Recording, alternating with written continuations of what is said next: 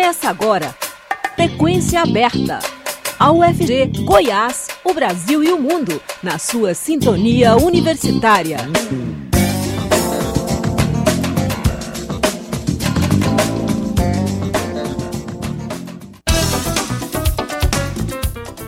Olá, boa tarde. cinco horas mais dois minutos. Está começando Frequência Aberta. Eu sou Rodrigo de Oliveira. Estarei com você até às cinco e meia com as principais notícias do dia. Você pode nos ouvir também pela internet, no site da Rádio Universitária, no aplicativo Minha U F G e nas principais plataformas de podcast. Fique conosco. Além de um bebê, muita felicidade e mudanças drásticas na rotina, a tão desejada gravidez traz ainda uma série de mudanças físicas no corpo das mulheres. Além de afetar a vida cotidiana, o pós-parto pode afetar ainda a autoestima da mulher, que sofre alterações nas mamas, ganha estrias, flacidez e acúmulo de gorduras no corpo. E, em alguns casos, apenas dieta e exercícios físicos não são capazes de trazer os resultados físicos esperados. A moda do momento, popularizada por influencers digitais que passaram por uma gestação recente, é a cirurgia chamada de Mommy Makeover. Nós vamos conhecer um pouco desse procedimento estético com a cirurgiã plástica Renata Magalhães, que está conosco aqui no estúdio. Boa tarde, doutora Renata. Tudo bem? Boa tarde, boa tarde, Rodrigo. Tudo bem, e você? Tudo bem, muito obrigado por vir até a Rádio Universitária da U F G para conversar conosco sobre esse tema importante aí para a autoestima das mulheres. Explica para os nossos ouvintes quais procedimentos cirúrgicos podem ser incluídos aí nesse pacote chamado Mommy Makeover. É, na verdade, o Mommy Makeover não é um pacote, são, são qual, é qualquer procedimento para que a mãe recupere o corpo. Uhum. Geralmente é realizado uma lipoaspiração, uma mamoplastia, uma abdominoplastia, mas é qualquer alteração no corpo da mulher, não é necessariamente um pacote fechado. E cada caso é um caso, né? Mas quais são as partes do corpo que é, mais necessitam de uma cirurgia no pós-parto? É exatamente, a campeã é a abdominoplastia, né? E geralmente a mamoplastia vem associada, ou, pra, ou a mastopexia, que é só para levantar, ou a mamoplastia de aumento, ou uma troca de prótese, dependendo do, das alterações que tiver Na, nessa mulher. E na maioria dos casos é preciso mais do que um procedimento ou apenas um procedimento corrige tudo? Olha, é muito individual. Você conhece mulheres que realmente voltam o corpo todo e não precisa de nada. Uhum. E tem aquela mulher que realmente é, acontece grandes alterações, às vezes ganha bastante peso, às vezes não tem uma qualidade de pele, que a gente brinca que tem que fazer assim, do pescoço ao joelho. Não é que tem que fazer, é, o, é a queixa da mulher, né? O que ela uhum. quer fazer e o que ela deseja. Agora, esses procedimentos, eles são muito invasivos, principalmente no pós-parto? São, essas cirurgias que eu citei, é, são cirurgias, né? Então, uhum. são invasivas. Procedimentos pouco invasivos, que a gente fala, são aparelhos, como o Morpheus, né? Boritage, que é menos invasivo, mas não deixa de ser. Uhum. Agora, essas cirurgias podem ser feitas quanto tempo após o parto? Depende, por exemplo, se a mãe optou por um parto normal ou por uma cesárea, ou é muito tempo depois do parto? É, após o parto, geralmente o parto normal, a mãe ela é beneficiada por uma dose de ocitocina e realmente o corpo dela volta mais rápido. Mas independente do tipo de parto, eu sempre oriento minhas pacientes a esperar um tempo até ela desinchar, voltar o peso original, a mama...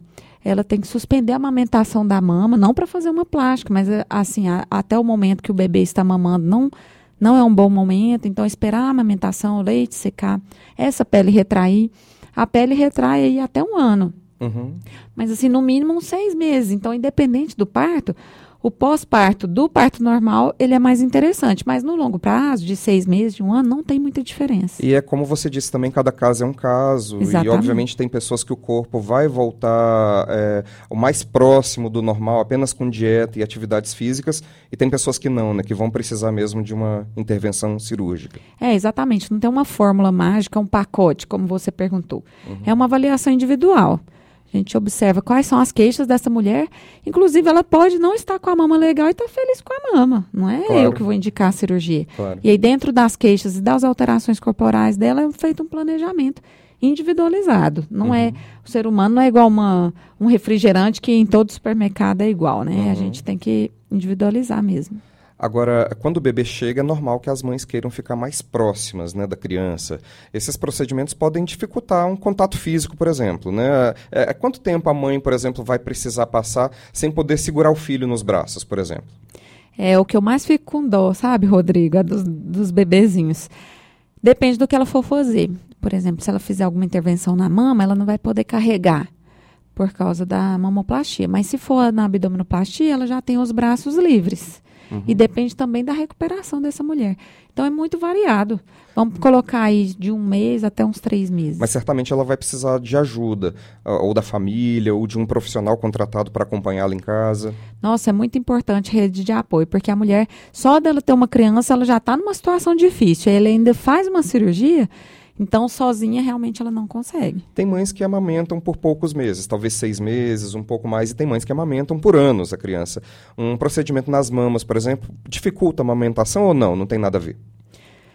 Sim, na verdade, não deve ser feito durante a amamentação, porque durante a amamentação a mama enche de leite, ela não está no formato dela. Não uhum. é que dificulta a amamentação. A, se a pergunta fosse, vai dificultar uma futura amamentação? Se for uma mamoplastia, uma aspexia, pode sim dificultar. Mas naquele momento não vai dificultar a amamentação porque não é indicado. Então primeiro ela vai uhum, amamentar uhum. e depois que ela vai fazer a cirurgia. Agora tudo tem prós e contras, né? Um dos prós, inegavelmente, é a melhora da autoestima das mães, né? Que é uma coisa essencial para a saúde mental, né, doutora? Ah, com certeza. É... é... É, a saúde mental, ela faz parte da nossa saúde. A gente não pode negligenciar e achar que é frescura e achar que é um absurdo. A gente tem que ter empatia por essa mulher que está passando por tudo que ela está passando e quer realmente se sentir um pouco melhor, né? Além da autoestima, que outros benefícios uh, uh, esse conjunto de procedimentos, esse mommy makeover pode trazer? Que outros benefícios e, e, e vantagens também físicas para o corpo? É, na verdade, quando a cintura, a, a, a musculatura abdominal está muito aberta, ela, ela desestabiliza um pouco a coluna. Então, ela ali mais firme dá uma postura melhor para a mãe. Ela se sente melhor, né, quando ela vai se vestir. E essa parte da saúde mental é importante no, no sentido de melhorar a disposição dela, assim, em se arrumar, em, em, em, em todo o conjunto, né, de maneira geral. Cada pessoa realmente tem uma própria experiência, uma própria reação. Então, a gente observa.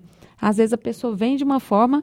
Quando vai no pós-operatório, já mudou o cabelo, já mudou a roupa, se, se muda até a personalidade, a forma como a pessoa encara a vida, sabe? Uhum. É muito interessante esse tipo de, de abordagem. Não cirúrgica, né? Não só no corpo, mas também no comportamento e na forma dessa mulher se comunicar com o mundo. Agora, como quase todas as cirurgias plásticas, não é um procedimento que é coberto pelo SUS, né? Então, é preciso é, se preparar financeiramente, é preciso desembolsar uma quantia que talvez não seja muito baixa para fazer esses procedimentos, né? Olha, dependendo da alteração, o SUS cobre, sim. Uhum.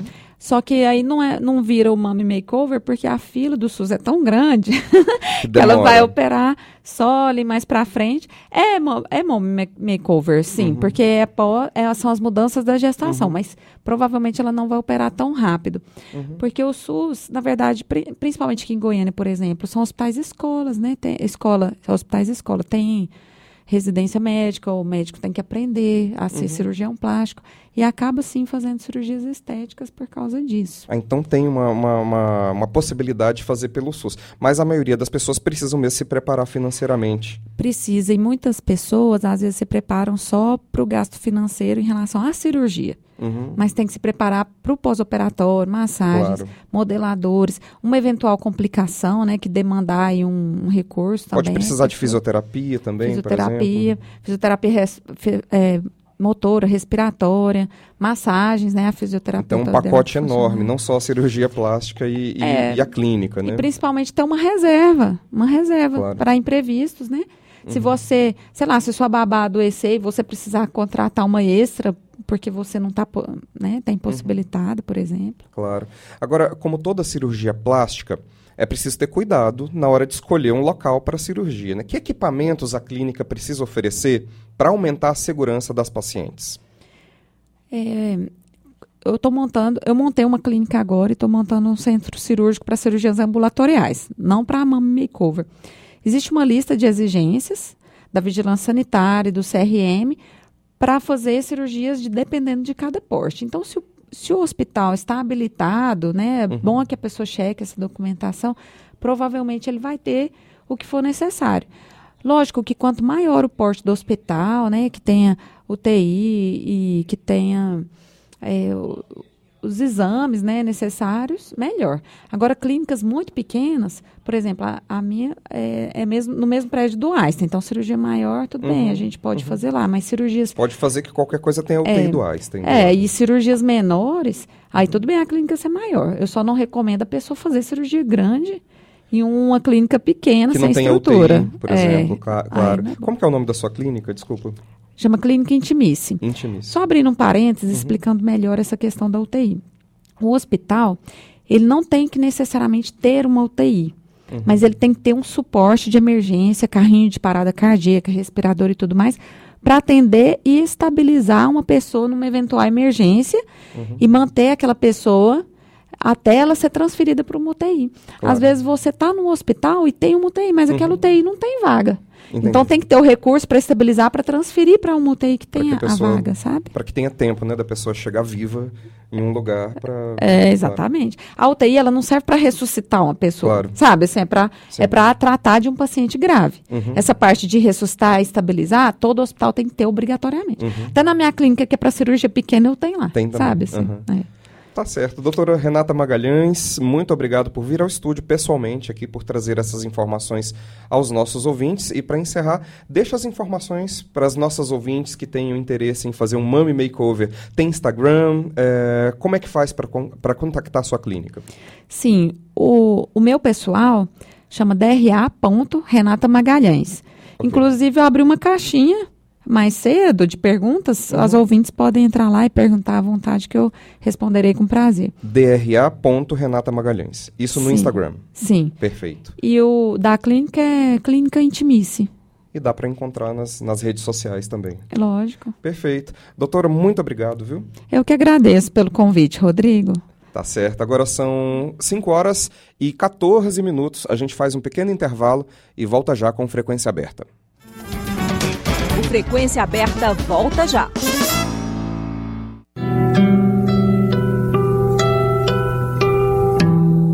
Encontre, conheça e aprecie os grandes nomes da música dos povos latinos. Música Latina, o mundo da música dos povos latinos. Toda sexta, oito da noite. Mais um programa com a marca de qualidade da Rádio Universitária, a emissora da diversidade cultural e da qualidade musical.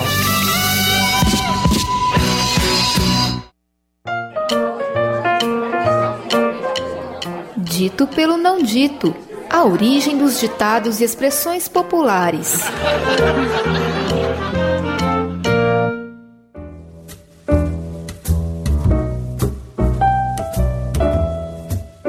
Pé rapado. Este termo já era conhecido por volta do século dezessete e referia-se a uma pessoa muito pobre, principalmente da zona rural, que andava descalça e por isso era obrigada a raspar ou rapar os pés para tirar a lama. Na segunda metade do século dezessete, a expressão surgiu nos versos que Gregório de Matos dedicou a uma mulata baiana que lhe havia pedido um cruzado para consertar os sapatos.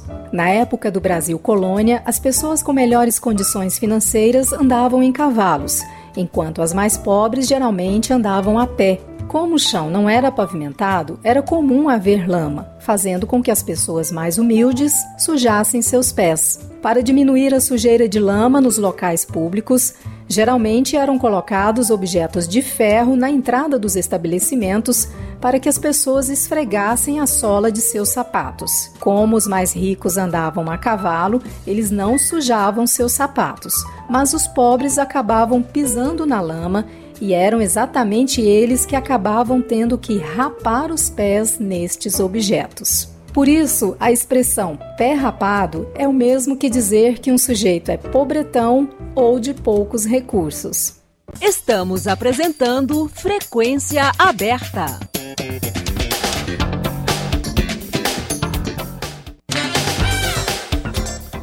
A Polícia Federal cumpriu nesta sexta-feira um mandado de busca e apreensão na casa de Marcelo da Silva Vieira, responsável pela classificação de presentes recebidos pelo ex-presidente Jair Bolsonaro do P L. Ele é investigado no inquérito que apura se Bolsonaro cometeu crimes de desvio e peculato no caso das joias que recebeu de presente da Arábia Saudita. O advogado de Vieira, Eduard, Eduard Kuntz, confirmou que a polícia apreendeu o celular dele para investigar conversas com o coronel Mauro Cid, ex-braço direito de Bolsonaro, que esteve à frente das tentativas do ex-presidente de reaver os presentes que ficaram retidos no aeroporto de Guarulhos por determinação de agentes da Receita Federal. Mauro Cid é personagem central do escândalo das joias. Foi ele que determinou que um sargento da Maria, da Marinha, perdão, Jairo Moreira da Silva, fosse à alfândega de Guarulhos pegar as joias em dezembro de dois mil e vinte e dois, no apagar das luzes do governo Bolsonaro. E os partidos já começam a indicar nomes para a C P I mista dos atos golpistas.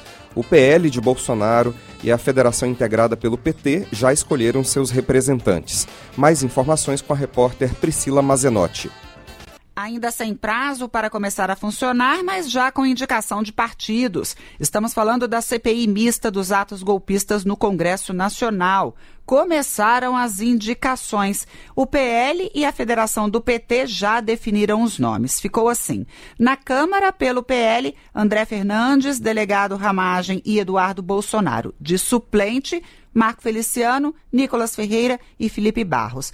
Da Federação P T, P C do B e P V, ficou Jandira Feghali, Rogério Correia e Rubens Pereira Júnior como titulares e como suplentes Arlindo Quinalha, Carlos Veras e delegada Adriana Ascorzi. Da Federação Pessoal Rede, a titular será Erika Hilton e, como suplente, o pastor Henrique Vieira. Já no Senado, o P L novo vão de Eduardo Girão e Magno Malta, com suplência de Flávio Bolsonaro e Jorge Saif. Do P P e Republicanos, Espiridião Amin e Damares Alves, com suplência de Cleitinho e Luiz Carlos Heinze. As outras indicações estão pendentes. Ao todo, são trinta e dois titulares e igual número de suplentes. E não tem data para começar efetivo dos trabalhos. A expectativa é para a semana que vem. Enquanto isso, os nomes de presidente e relator continuam indefinidos. Da Rádio Nacional em Brasília, Priscila Mazenotti.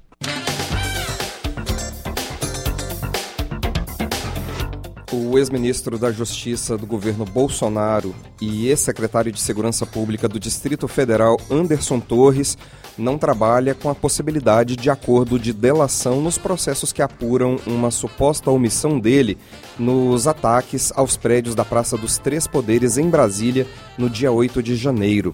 A afirmação é do advogado dele, Elmar Novak. Durante coletiva de imprensa, o advogado disse que Anderson Torres vai cooperar para esclarecer o mais breve possível os fatos que levaram ao oito de janeiro, mas que não existe possibilidade de delação. O advogado negou que haja uma pressão do S T F, Supremo Tribunal Federal, para fechar uma delação premiada. Grupos bolsonaristas vinham afirmando que o ministro Alexandre de Moraes mantinha Torres preso para que ele se visse obrigado a entregar o ex-presidente Jair Bolsonaro, mesmo que fosse preciso, segundo eles, inventar fatos. O advogado acrescentou que Torres está à disposição da Justiça. Lembrando que a Polícia Federal não conseguiu acessar os dados do celular dele, pois a senha fornecida pelo ex-ministro estava incorreta. Novak declarou que não há má vontade do cliente e justificou que houve uma falha técnica. Anderson Torres saiu da prisão ontem, após decisão do ministro Alexandre de Moraes, e cumpre medidas cautelares em domicílio com o uso de tornozeleira eletrônica. O presidente Lula sancionou ontem o piso da enfermagem. A medida foi publicada no Diário Oficial da União desta sexta-feira. Agora, os recursos do Fundo Nacional de Saúde já estão disponíveis para estados e municípios. Mais detalhes na reportagem de Renato Ribeiro. O governo liberou sete bilhões e trezentos milhões de reais para garantir o pagamento do piso nacional dos trabalhadores da enfermagem. A medida assinada pelo presidente Lula foi publicada no Diário Oficial da União nesta sexta-feira. Agora, os recursos do Fundo Nacional de Saúde já estão disponíveis para estados e municípios. A medida deve beneficiar mais de dois vírgula oito milhões de profissionais do setor no país. O piso vale para trabalhadores do setor público e empresas privadas sem fins lucrativos, por exemplo, filantrópicas. O novo piso salarial dos enfermeiros contratados com carteira assinada é de quatro mil setecentos e cinquenta reais, dos técnicos de enfermagem de três mil trezentos e vinte e cinco reais e dos auxiliares de enfermagem e das parteiras de dois mil trezentos e setenta e cinco reais. A lei que estabeleceu o piso foi sancionada em agosto do ano passado, mas pouco tempo depois foi suspensa pelo Supremo Tribunal Federal até que fossem feitos cálculos sobre o financiamento da medida. Para o conselheiro do Conselho Federal de Enfermagem, Daniel Menezes de Souza, o novo piso deve ser comemorado, principalmente nesta sexta, Dia Internacional da Enfermagem. Tanto o Congresso Nacional quanto agora o Executivo e nós da enfermagem, nas organizações da enfermagem, o Conselho Federal, nós compreendemos que a medida de hoje ela encerra, né, esse, esse período de discussão sobre a viabilização do piso. Entendemos que a partir daí não haverá mais elementos para que o S T F mantenha a suspensão aí da, da lei, né?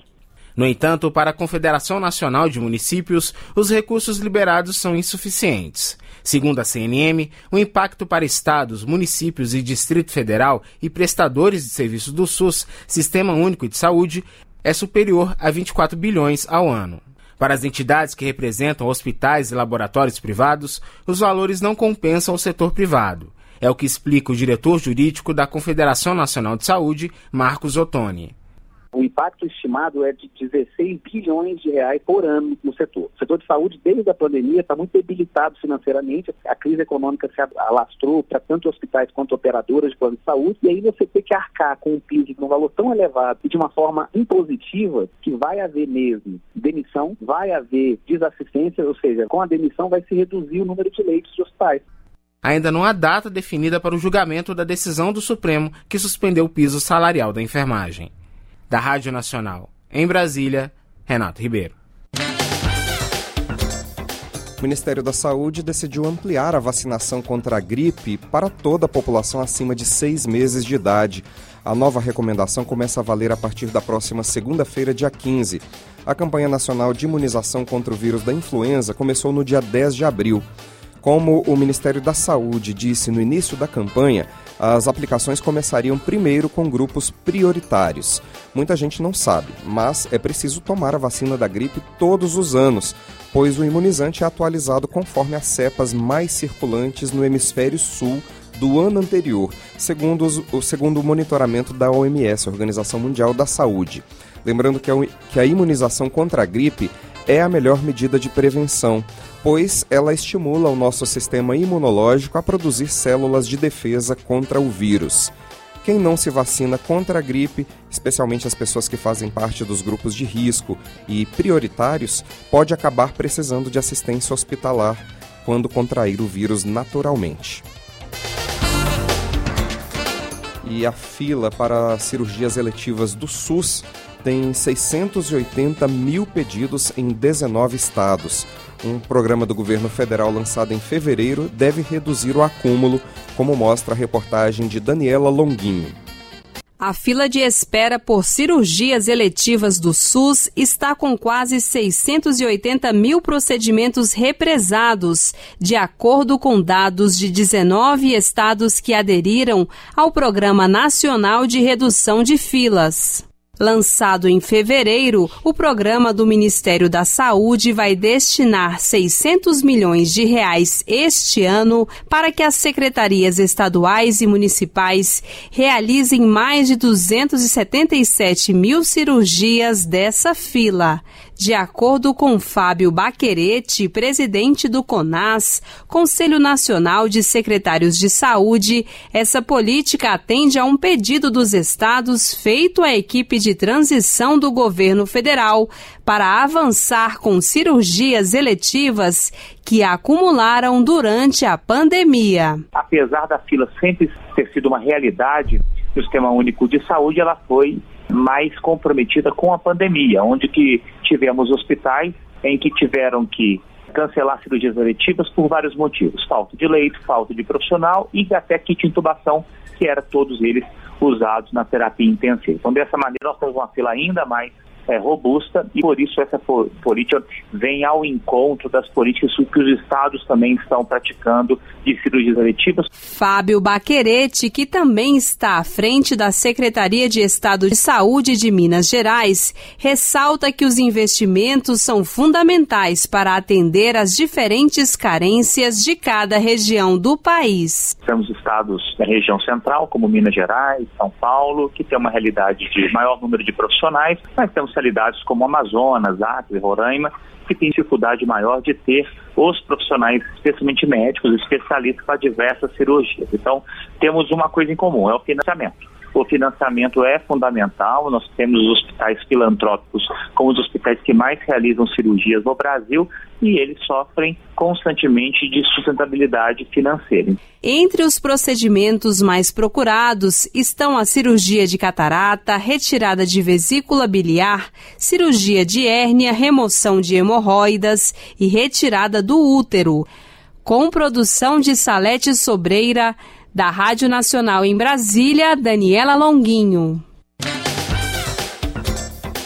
O I P C A, Índice de Preços ao Consumidor Amplo, que mede a inflação oficial do país, ficou em zero vírgula sessenta e um por cento em abril. Os dados foram divulgados hoje pelo I B G E, Instituto Brasileiro de Geografia e Estatística. Em março, o índice havia ficado em zero vírgula setenta e um por cento. Com os resultados de abril, a inflação nos últimos doze meses ficou em quatro vírgula dezoito por cento, desacelerando em relação aos quatro vírgula sessenta e cinco por cento observados em doze meses até março. O índice é o menor desde outubro de dois mil e vinte, quando estava em três vírgula noventa e dois por cento. No ano, a taxa acumulada é de dois vírgula setenta e dois por cento. É, o resultado da inflação de abril foi pressionado pela alta do preço dos remédios. Segundo o I B G E, os medicamentos tiveram um aumento de três vírgula cinquenta e cinco por cento e contribuíram zero vírgula doze pontos percentuais no índice do mês. No final de março, o governo federal autorizou um reajuste de até cinco vírgula seis por cento no preço dos medicamentos. Outra pressão veio da alta dos planos de saúde, que subiram um vírgula dois por cento no mês passado. A previsão é de que os planos de saúde individuais e familiares fiquem ainda mais caros nos próximos meses. A expectativa do setor é de que o aumento seja de dez a doze por cento. O grupo de alimentação e bebidas também acelerou para zero vírgula setenta e três por cento em abril, após ter registrado deflação de zero vírgula quatorze por cento em março. Impactaram o grupo de alimentos os preços do tomate, que subiu dez vírgula sessenta e quatro por cento, do leite longa-vida, que teve alta de quatro vírgula noventa e seis por cento, e do queijo, que subiu um vírgula noventa e sete por cento. Entre os produtos desse segmento que tiveram queda nos preços, destacamos a cebola, que caiu sete vírgula zero um por cento, e o óleo de soja, que teve os preços reduzidos em quatro vírgula quarenta e quatro por cento. São cinco horas e vinte e nove minutos, o Frequência Aberta vai ficando por aqui. Produção do Departamento de Jornalismo com apoio da equipe técnica da Rádio Universitária. A todos uma boa tarde e muito obrigado pela audiência. A Universitária apresentou Frequência Aberta. Notícias da U F G, de Goiás, do Brasil e do mundo nos oitocentos e setenta A M.